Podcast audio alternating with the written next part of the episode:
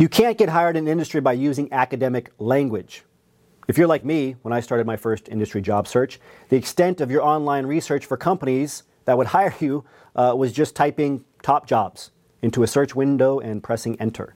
Maybe you went one step further and typed top jobs UK or top companies UK or in your city or state or province. Or maybe you just top, typed in job openings for PhDs or PhD jobs. Whatever the specific case, this is a very poor job search strategy and a very, very poor research strategy in general. You can't find unique opportunities specific to your situation by relying on these short tail keywords.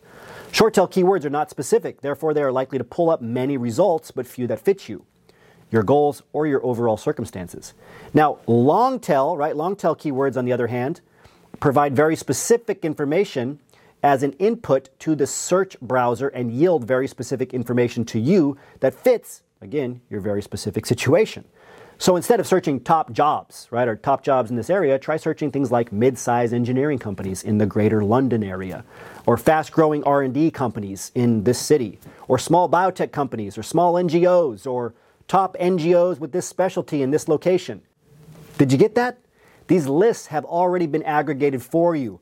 Companies make revenue, and where there's money, there's documentation. By using long tail keywords in your research effort, efforts, you'll go beyond just identifying the same handful of companies that everybody already knows, right? The Pfizer, Intel, Apple, Google, UN, CDC, Amazon, WHO, etc. When you start searching for small to mid sized companies as well, you'll reveal millions, literally millions of other companies in your space ready to hire you right now. Small to mid sized companies in particular are often the fastest growing companies in industry, which means they're hiring aggressively but they may not be posting online. You might want to work for a large company, and that's certainly an option, but does company size alone matter? I mean, small companies can have anywhere from 10 to 1,000 employees.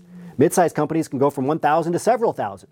I mean, even if you get hired at like one of the largest global 500 companies in the world, you're only going to be working with a few hundred to a few thousand people at the most in one office building, and probably only a hundred or so. They may have many other locations, but those additional locations are not going to change your day to day or on site environment very much.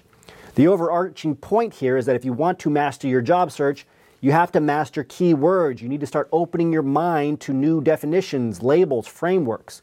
In particular, you have to start using long tail keywords to identify companies you've never heard of. Great opportunities are out there. You don't know what you don't know, so start changing the way you search for what you don't know. This takes us to the end of today's transition report. Remember your value as a PhD and start thinking and acting like a successful industry professional.